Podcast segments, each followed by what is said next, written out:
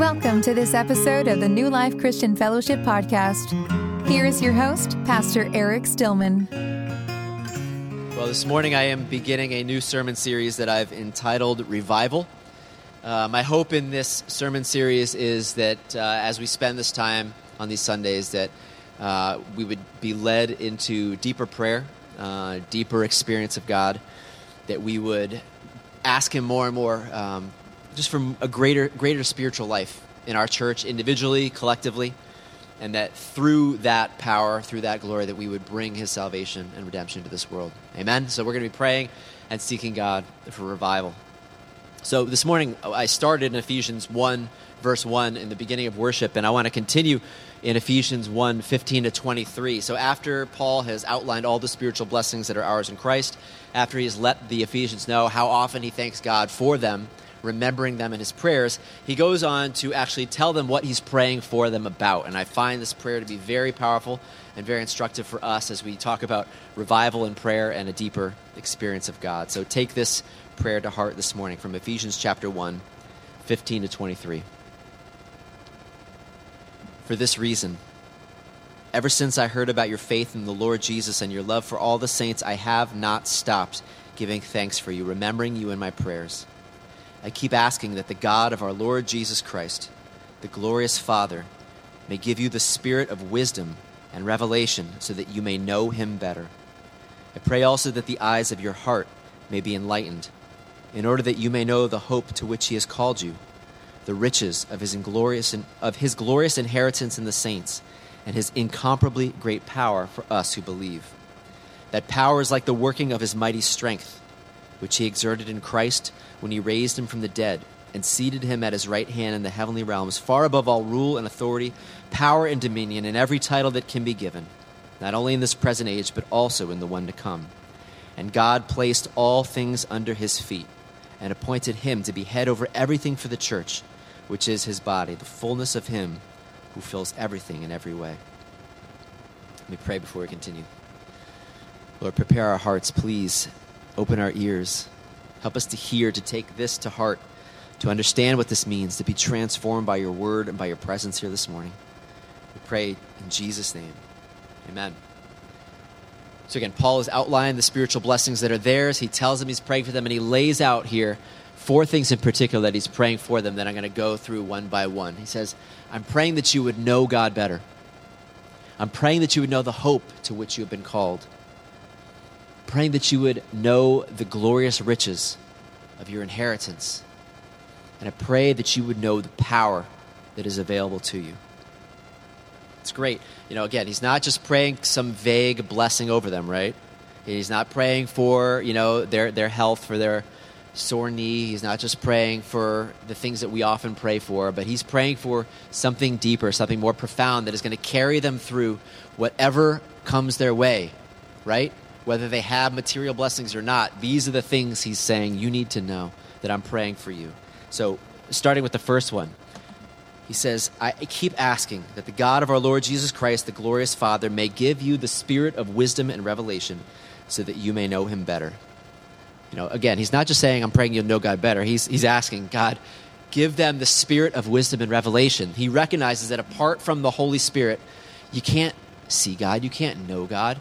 Unless God the Holy Spirit reveals God to you. You can't just decide one day you want to know God better. Right? It's, it's a spiritual thing. God is, does not have a body, He is immaterial. And apart from the Spirit of God revealing God to you, you cannot know God. Think of how Paul put it in 2 Corinthians 4 4. He said, The God of this age, referring to Satan, the enemy, has blinded the minds of unbelievers so that they cannot see the light of the gospel of the glory of Christ, who is the image of God you know, that tells me that no matter how much I try to argue someone into the faith, unless the Holy Spirit lifts the veil, reveals to God to them, my efforts are in vain. That the God of this age, the enemy has blinded the minds of unbelievers. They can't see the glory of the gospel. They hear the words about Jesus and it just falls on deaf ears, goes in one ear and out the other. It means nothing. There is no glory to it. I don't know if you have a history in your life of uh, BC before Christ or after Christ, you know, where you came to faith. For me, it was at 18 years old, first week of college, where I gave my life to Christ. And I can see that even though I had read the Bible, even though I had prayed, even though I had done things beforehand, it absolutely meant nothing to me. There was no meaning, there was no glory, there was no light, there was nothing. It was just like reading a dry book. Prayer meant nothing. But then after coming to Christ, it came alive in a way that I had never thought possible. That there was a hunger, a desire to know God, to know His Word, to be with other believers, to worship that had never been there before. Is that because someone taught me? Is that because I decided one day I wanted to know God? No, it was a work of the Holy Spirit. That the Spirit revealed God to me in a way that I had never known previously. And so he prays that the spirit of wisdom and revelation would help them to know God better. Because even those of us who know God, we don't see God clearly, do we? We don't see him and know him for who he is. In Paul, in, in 1 Corinthians 13, he says it's like we, we see in a glass dimly, right? It's, it's dark, it's dim. We don't quite see God in all his glory and who he is. We have misconceptions of who he is, what he's like. And so God, and so Paul prays and asks them, I want you to know God better for who he truly is. Pray that the spirit of wisdom and revelation would help you to know God better. Thankfully, we have Jesus to help us. John 14, 8 through 10, Philip said, Lord, show us the Father, and that will be enough for us. And Jesus answered, Don't you know me, Philip, even after I've been among you such a long time? Anyone who has seen me has seen the Father. How can you say, Show us the Father? Don't you believe that I am in the Father and that the Father is in me? The words I say to you are not just my own, rather, it is the Father living in me who is doing his work. Thank God. You know, Jesus came down, and yes, he came to die on the cross to save us from our sins, but he also came to reveal to us what the Father is like, who God is. is. You want to know what God is like? Look at Jesus. He says, Don't you know me? If you've seen me, you've seen the Father. again, I know I'm speaking to things beyond my comprehension and talk about knowing God, what God is like. But I do believe we got to start here, right? When it comes to revival, when it comes to prayer, praying that we would know God better, that He would give us the spirit of wisdom and revelation to know Him. If you truly knew God's glory, you wouldn't be seeking glory and honor anywhere else in this world. If you truly knew the love of God, nobody else's love would captivate you. You wouldn't be captive to anyone else's love or whether or not they love you or not, because His love would be enough. If you truly knew His grace over you, how He doesn't treat you as your sins and faults deserve, but He loves you, then nobody else's opinion of you would matter, not even your own, because you know how loved you are by Him. If you truly knew His holiness, you would take sin more seriously. You would run as far as possible away from it. If you knew how just he was, you would have a heart for justice as well. If you knew his mercy, how he hasn't treated you as your sins deserve, you would live your life in constant gratitude, praising him. If you knew God, it would transform your life if you truly knew him. So, first and foremost, we pray this morning that God would give us the spirit of wisdom and revelation that we might know Him better. Second thing he prays for them is that they would know the hope to which they were called. He says in verse 18, I pray also that the eyes of your heart may be enlightened, in order that you may know the hope to which he has called you. Because the eyes of your head don't necessarily see hope when you look around you, I'm sure, right? There's a lot of circumstances you look at and you just say, I see no hope. I see no hope in this person. I see no hope in this marriage. I see no hope in this job. I see no hope in my bank account. There's so many things I don't see hope with. And he says, Pray that God would open the eyes of your heart, that you would be able to see spiritually the hope to which He has called you, that no matter what your circumstances are like, the hope that is in Christ. How badly do we need hope? a reason to get up in the morning, a reason to look and feel like the future is better, is, is going to be better than it is today. That even death is not the end. How badly we need hope. Just think about if you sent two people to prison and you told one that their family was going to be there waiting for them when they get out, and you tell the other one that his wife and his kids have moved on, they don't want anything to do with him anymore which one is going to be able to endure with hope? How important it is to be able to endure whatever we're going through to have hope. That's how important it is. And so he says, I pray that the eyes of your heart may be open, that you may know the hope to which he has called you. One of the greatest sermons on hope, very simple sermon given by Jonathan Edwards when he was 18 years old. He summarized it this way that our hope as Christians is this that our bad things will turn out for good, our good things can never be taken away, and the best is yet to come. It's a very simple but beautiful biblical outline says the reason for our hope is this. This is the hope to which you've been called. First of all your bad things will turn out for good. No matter what has happened to you god is working all things together for good. That's what he says romans 8 28 to 29 we know that in all things god works for the good of those who love him who have been called according to his purpose. For those god foreknew he also predestined to be conformed to the likeness of his son that he might be the firstborn among many brothers. What hope is there in that passage? Amen? That no matter what i am going through no matter what someone has done to me, no matter what I do to myself, God is always at work for good. He can take any situation and bring good out of it. Brings me such hope whenever I'm going through times that just feel hopeless to look to this verse and remember that God is at work for good. Our good things can never be taken away from us. In fact, he just said this in Ephesians 1 13 to 14. You also were included in Christ when you heard the word of truth, the gospel of your salvation. Having believed, you were marked in him with a seal, the promised Holy Spirit, who is a deposit guaranteeing our inheritance until the redemption of those who are God's possession to the praise of his glory. See that word guarantee in there? It says he's given you the Holy Spirit as a guarantee, a deposit guaranteeing your inheritance. That all the good things that are yours will never be taken away, that will be yours forever. Doesn't mean you don't lose things in this world, but those things that our heart is truly after the love, the joy, the peace, the order, everything that our hearts are truly after will be ours forever. He's given us the Holy Spirit as a deposit guaranteeing our inheritance. Our good things will never be taken away.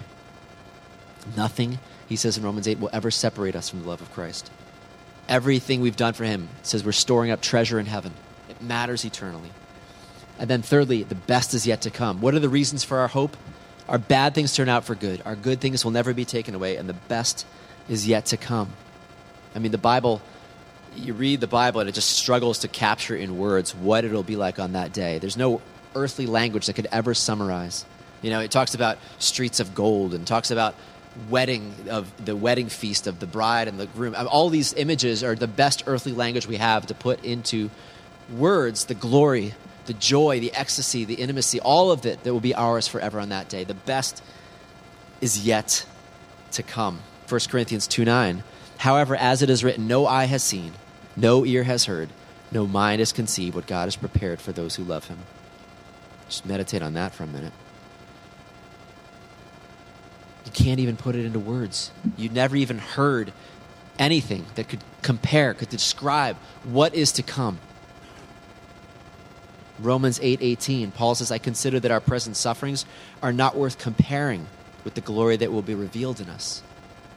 The best is yet to come." In Philippians 1:21, Paul says, "For me to live is Christ and to die is gain." As long as I'm living here, I'm going to serve him and then when I die, it's going to be better. Be with him forever. The hope to which he has called you. So Paul prays. He says, I pray that you would know God better, that God would give you the spirit of wisdom and revelation to know God. If you truly knew Him, it would transform the way you live and what you go after and how you feel about yourself and about everything in life. Pray that you would know the hope to which He has called you, that no matter what you go through, He's always working for good, that the good things will be yours eternally, forever, that the best is yet to come. What hope there is in that. And then, thirdly, He says, the riches of your inheritance Verse 18 I pray also that the eyes of your heart may be enlightened, in order that you may know the hope to which he has called you, the riches of his glorious inheritance in the saints. Again, these are things that are beyond my comprehension, but he is saying, you know, how when someone dies, they leave an inheritance. It says the greatest, the most wealthy inheritance in this world does not compare to what you have in store waiting for you and if you truly believe that, how would that change your approach to money, possessions, things in this world, if you knew that everything is yours forever, why run after the things of this world the way we do when there's treasure in heaven? 1 Peter 1 3 through 5, Peter writes, Praise be to the God and Father of our Lord Jesus Christ. In his great mercy, he has given us new birth into a living hope through the resurrection of Jesus Christ from the dead, and into an inheritance that can never perish, spoil, or fade, kept in heaven for you, who through faith are shielded by God's power until the coming of the salvation that is ready to be revealed in the last time. Again, he says he's given you new birth through the resurrection of Jesus Christ. You've been born again, you've been made new. You belong to him now. And he has an inheritance for you that you could never put into words. The glory, the beauty, the riches, all of it forever. We will have God. We will be like him. We'll have perfect fellowship with him, unity with him. Romans 8, 15 to 18. The Spirit himself testifies with our spirit that we are God's children. And now, if we are children, then we are heirs, heirs of God and co heirs with Christ, if indeed we share in his sufferings, in order that we may also share in his glory. I consider that our present sufferings are not worth comparing with the glory that will be revealed in us. How would it transform you if you knew nothing in this world is ever going to compare? It doesn't matter if you're a millionaire in this world. It doesn't matter if you have the biggest house. It doesn't matter what you have in this world. It does not compare. It is not worth running after. It doesn't compare to the inheritance that you have. Maybe it would be like this Matthew 13, 44 to 46, where Jesus said, The kingdom of heaven is like a treasure hidden in a field. When a man found it, he hid it again, and then in his joy he went and he sold all he had and he bought that field. Again, the kingdom of heaven is like a merchant looking for fine pearls. When he found one of great value, he went away and sold everything he had and bought it. What's his point there?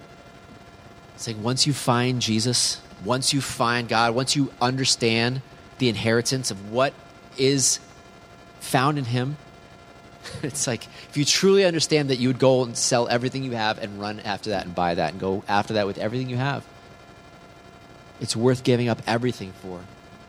Doesn't mean that you have to go out and sell your home today, right? But he's saying everything is his. Everything belongs to him. Everything I own, my time, my energy, my money, my possessions, it's all his for his kingdom, for his glory, whatever he wants me to do with it. He prays that they would know God better. He prays that they would know the hope to which they've been called. He prays that they would know the riches of their inheritance. And then finally, he prays that they would know the power available to them.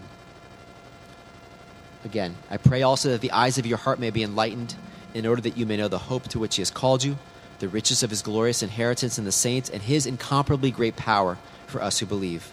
That power is like the working of his mighty strength, which he exerted in Christ when he raised him from the dead and seated him at his right hand in the heavenly realms, far above all rule and authority, power and dominion, and every title that can be given, not only in the present age, but also in the one to come.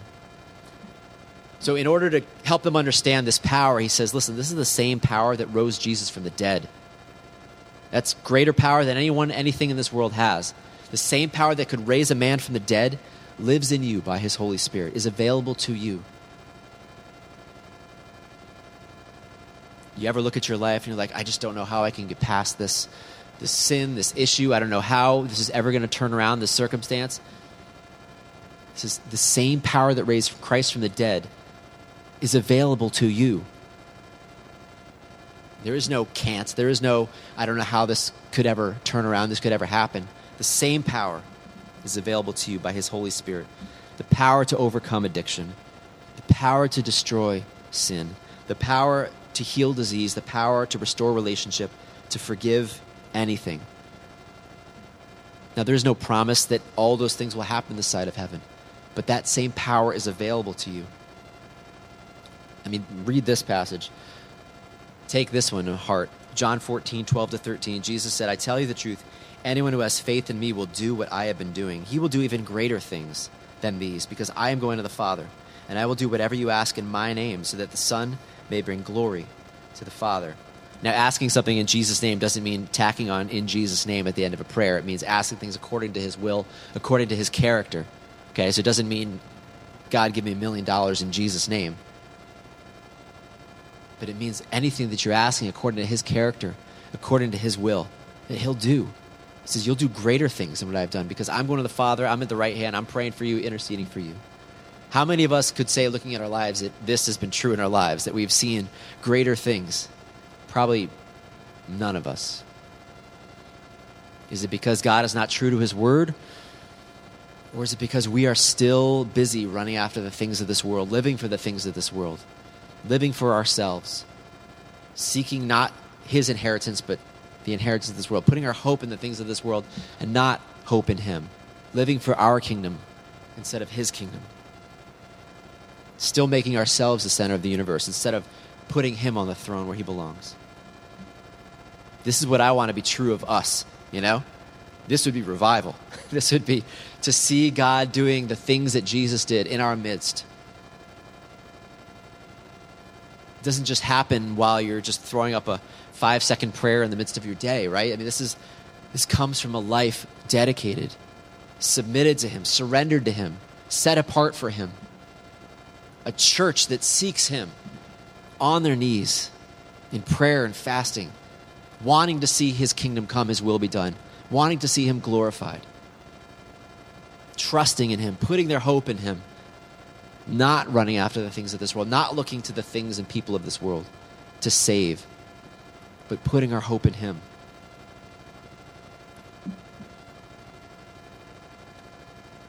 This is Paul's prayer for the Ephesians, and this is my prayer for you, and this is hopefully our prayer for ourselves and for each other that we would know God better that He would give the spirit of wisdom and revelation to help us to know God for who He truly is. That we would know the hope to which He has called us, that no matter what we go through, He's always working for good. That our good things will be ours forever, that the best is yet to come. That he, we would know the riches of our inheritance, all He has for us, so that we wouldn't be captivated by the things of this world that cannot hold a candle to what God has for us. And that we would know the power that is available to us. I mean, it's like having a lottery ticket that you don't want to cash in. It says you have this power available to you, but you're too busy going after other things, trusting in other things to cash it in. So let's pray. Let's pray along with this passage. Father, we do pray along with Paul that you would give us the spirit of wisdom and revelation that we might know you better. Forgive us for the misconceptions we've had of you, the ways that we have doubted you. Help us to see you high and lifted up, to see you clearly, to know you better. Your holiness, your love, your mercy, your justice, your grace, all of it, God. Help us to know you better. We know that on our own we can't do that, so we ask for your Spirit to reveal the Father to us. We pray that you might help us to know the hope that we have in you.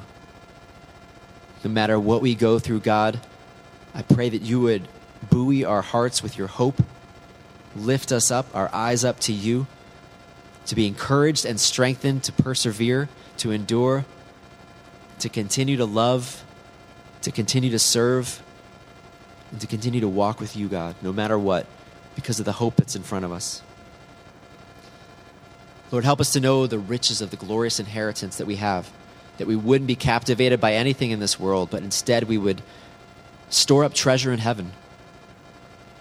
Give everything that we have for that pearl of great price, for the treasure hidden in the field. Everything that we would have, that we have, would be yours, Lord, to do with what you will.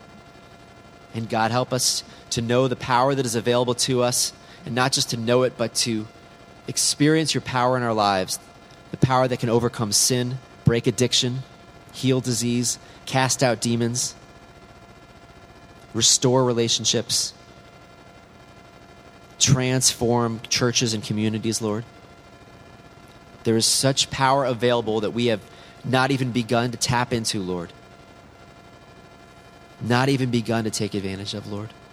Forgive us, Lord, for having too small a vision. Enlarge our vision, Lord, that we might see you and live for you with everything that we are, so that you might be glorified through our lives and through our church. Bring revival, Lord, to this church.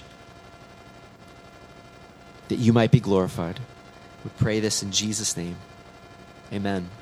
Thank you for listening to the New Life Christian Fellowship Podcast. We are located at 1155 Silas Deane Highway in Wethersfield, Connecticut, and can be found online at newlife-ct.org. No redistribution or use of any kind of this recording is allowed without express written consent of New Life Christian Fellowship.